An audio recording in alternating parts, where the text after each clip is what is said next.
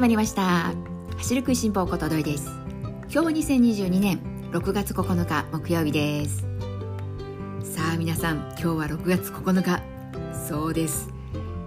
今日から日本選手権が始まりました。男子 5000m で遠藤日向選手3位までに入れば世界陸上内定が決まるというところでね。ここはぜひ市民ランナーの皆さんにも見届けていただけると嬉しいなと思うところであるんですが前回の番組聞いていらっしゃらなかった方のためにですね簡単にお話しさせていただくと遠藤日向選手、えー、昨年の東京オリンピックここではですね参加標準記録突破することができなくってオリンピックの出場の夢は叶わなかったんですね。それでも前を見続け前に進み続けそしてやっと今年の春参加標準記録突破することができてそして今日この日本選手権ここにね、えー、スタートラインに立ちあとは3位までに入るここを目指してそこがね決まればそしたら世界の舞台に立つことがねできるわけなんです。なのであとはこの遠藤日向選手のこれまでのえー、道のりのことを考えるとですね応援せずにはもういられなくなっちゃうんですよね。遠藤日向選手はあのー、ですね高校の頃もすでにねもう全国的に活躍をされていらっしゃる選手だったわけなんですけれどもとにかく東京オリンピックに出場するここをね一番の、えー、目標と考えてそれで大学には進まずに大学に進むっていうことはどうしても駅伝が入ってきます。まあ、そういったこともあってで遠藤日向選手は大学には進まずに実業団へ入り住友電工に所属されていらっしゃるんですけれども以前早稲田でね陸上部引っ張っていた渡辺監督が当時住友電工の監督をされていらっしゃってそしてねその渡辺監督のもとで高校卒業してから実業団にね入って少しだけ遅れちゃったけれども世界の舞台に立つチャンスがもうね目の前まで来ているんですよ。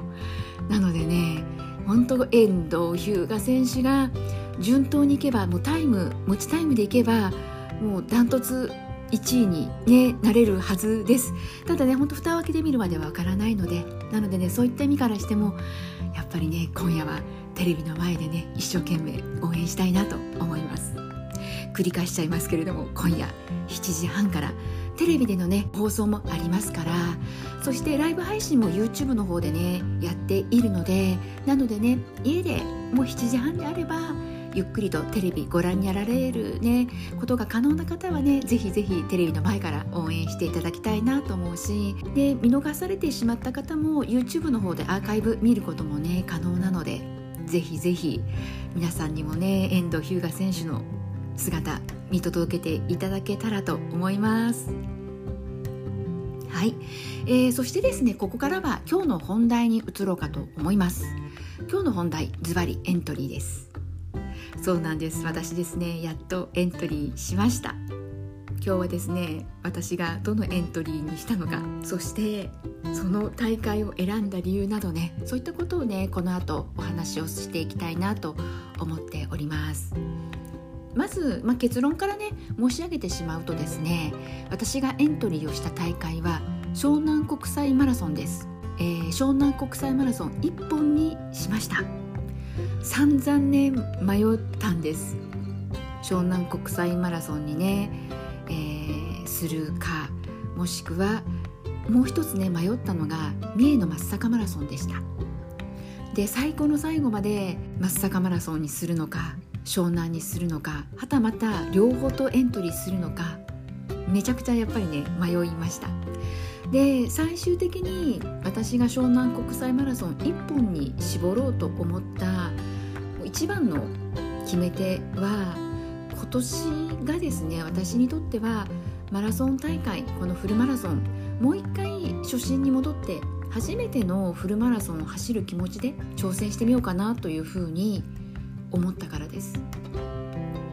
でその初心に帰るっていうところでいくとやはり同じ月に2本走るっていうのはもしこれが自分にとっての初めてのフルマラソンの挑戦だったらというふうに考えた時にこれはありえないよなと思ったんです。なのでとりあえずは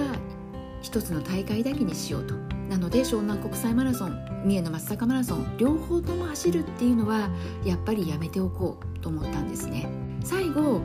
じゃあどちらにしようかというところで。で湘南国際マラソンにも思いがありそして三重松阪マラソンは何といってもですねコロナ禍でちょっとこの開催がね伸びて伸びてというところもあって今回が初開催ということ。そして、えー、マラソン大会のコースが全日本学生駅伝のコースの一部でもあるということもあってすごくこう魅力的だったんですね。そして私にとっては日帰りで参加することが可能だというところも大きかったんです。なので本当に最後の最後まで迷ったんですけれども自分の気持ちの中のこの優先順位を、まあね、気持ちこう整理していく中で最後の最後自分の中で引っかかったのが湘南国際マラソンなんですけれども私がですね走ったことがあるのは2019年の湘南国際マラソンでしてそれが私にとっての湘南も最初だったんですね。初めての湘南国際マラソン。そして実はですねこの初めての湘南国際マラソンには私のにとってこの初めてという記録がつな、がっていて実は私がですね初めてサブ4を達成することができたのがこの湘南国際マラソンなんです。そしてそれ以降私のフルマラソンの挑戦はストップしちゃっているんですがただサブ4達成することができた初めての大会といってもですねもう少し細かい話をしていってしまうとサブ4はサブ4でもグロスタイムではなくてネットタイムなんです。でですねこの湘南国際マラソンの正式なタイムはグロスではなくてネットタイムだからサブ4達成したんでいいじゃないかっていうふうにね言ってくださる、えー、仲間も多くいたわけなんですけれどもただ私の気持ちの中ではですねどうしてもこのグロスでは超えてなかった。しかもグロスタイムが4時間34秒ということで34秒だけ超えていたんですね。なのでそこをねこだわる必要ないといえばこだわる必要はないんですけれどもただなんとなく引っかかっていてなんかそれがねずっとこうなんか後ろ髪引かれる思いというかまあそんなことがあったのでなんとかですねこの湘南国際マラソンこの初めてネットタイムではあるけどサブ4クリアできた大会ではあるんですがグロスで34秒引っかかっとったっていうところがなんともこうちょっともやっとしたのが残っていてそこをクリアすることができたらなという気持ちもあってそして最終的にはですね湘南国際マラソンにエントリーすることに決めたんです。そしてねもうすでにエントリーも済ませました。ただですねあのー、まあね先ほどね、えー、今年はもう一回ねマラソン初挑戦の気持ちに戻ってということをね申し上げたようにですねこの何分3年ぶりのマラソン大会ということで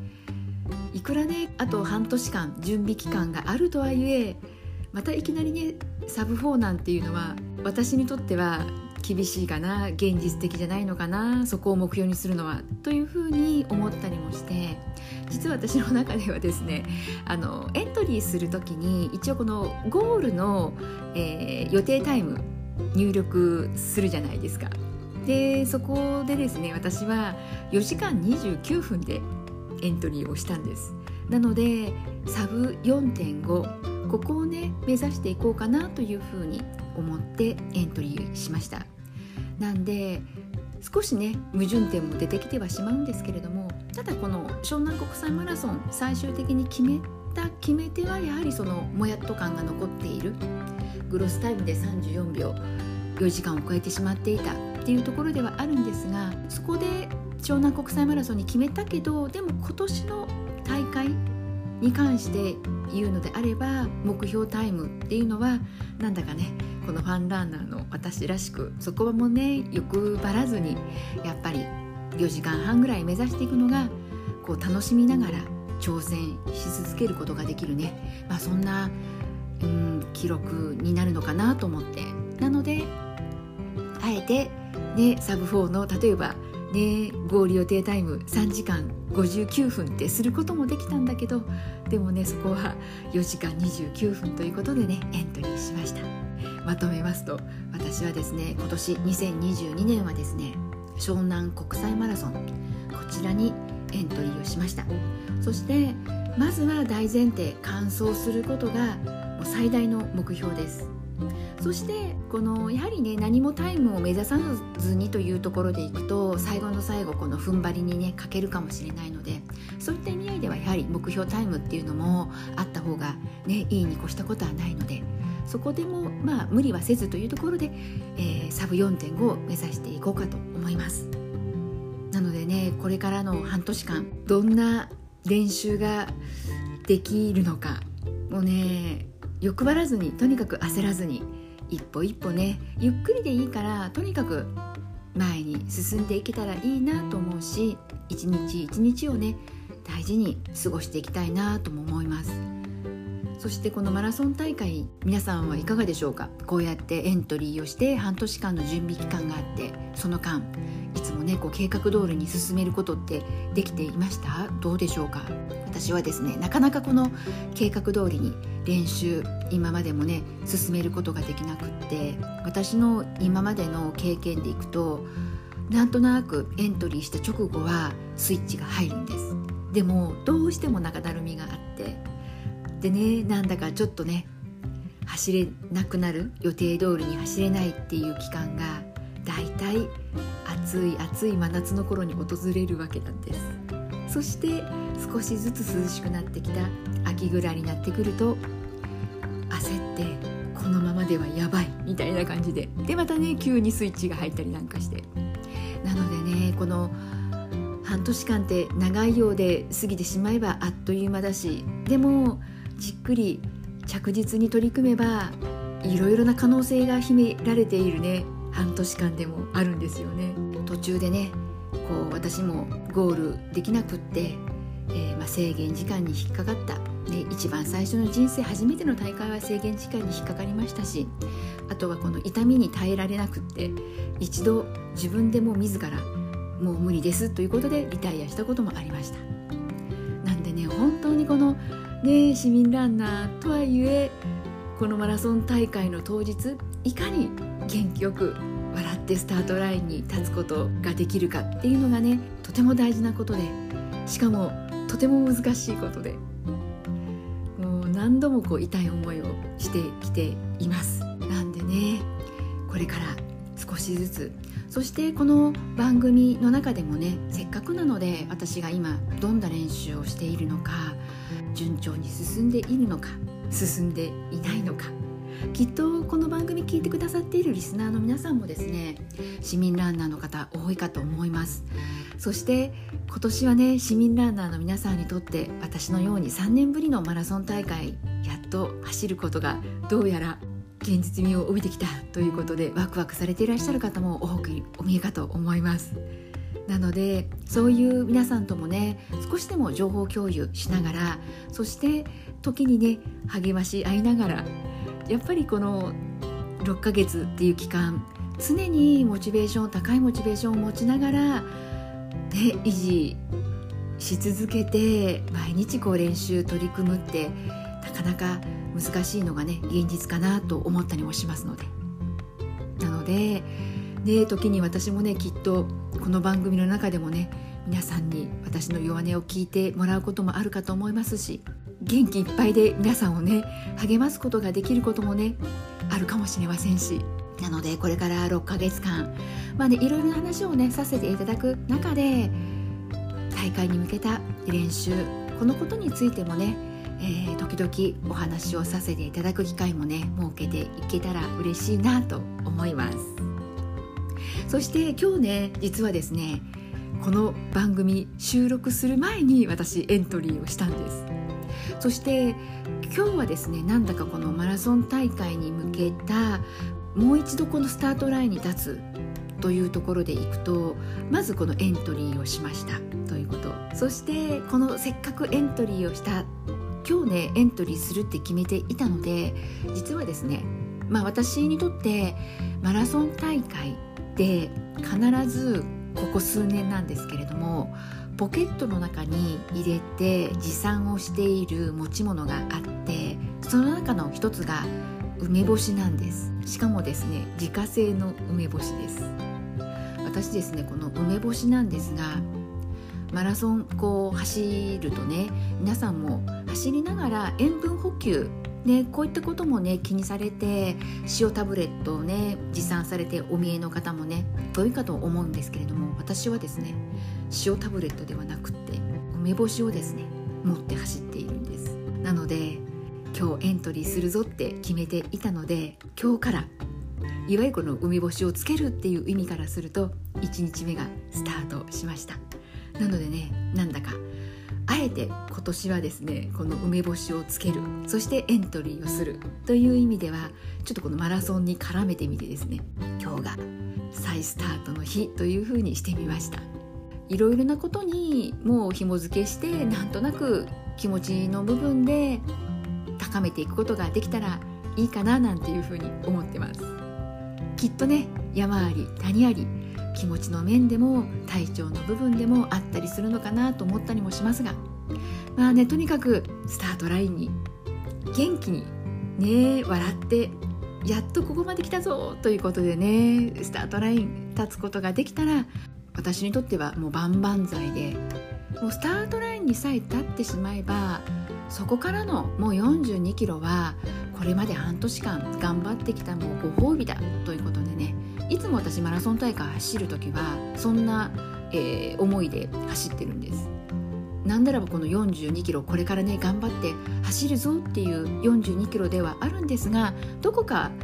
あの心のね奥の部分では頑張ってきた自分に対するもうご褒美ランニング。普段ね走っている時って沿道から応援してもらえることなんてないじゃないですか。でもマラソン大会となるとありがたいことに声援を大勢の方が送ってくれてねあんな経験ってマラソン大会じゃないとないじゃないですか。なのでですね私はもう元気にね笑ってスタートラインに立つことができたのであればでスタートしてからの42キロはご褒美ランニングだということでもうとにかく楽しもうということをね心がけて走っています。なんでね今年もそんなねえー、マラソン大会に湘南国際マラソンがなるようにこれから半年間楽しみながらやっていこうかなと思いますので皆さんどうかよろしくお願いいたします。はい、えー、それではですね今日も最後まで聞いてくださって皆さんいつもありがとうございます。今日はですね日本選手権遠藤日向選手ね、皆さんと一緒に応援していきたいなと思ったのでもう今日ねしつこいように前半の部分でね今日の、えー、日本選手権 5000m のことね遠藤日向選手のことお話をさせていただきました。そしてやっとやっと私もねエントリーすることができたので、えー、後半戦はね今日の本題ということでマラソン大会のエントリーのことお話をさせていただきました。それではまた次回元気にお会いしましょうね。ではではまた。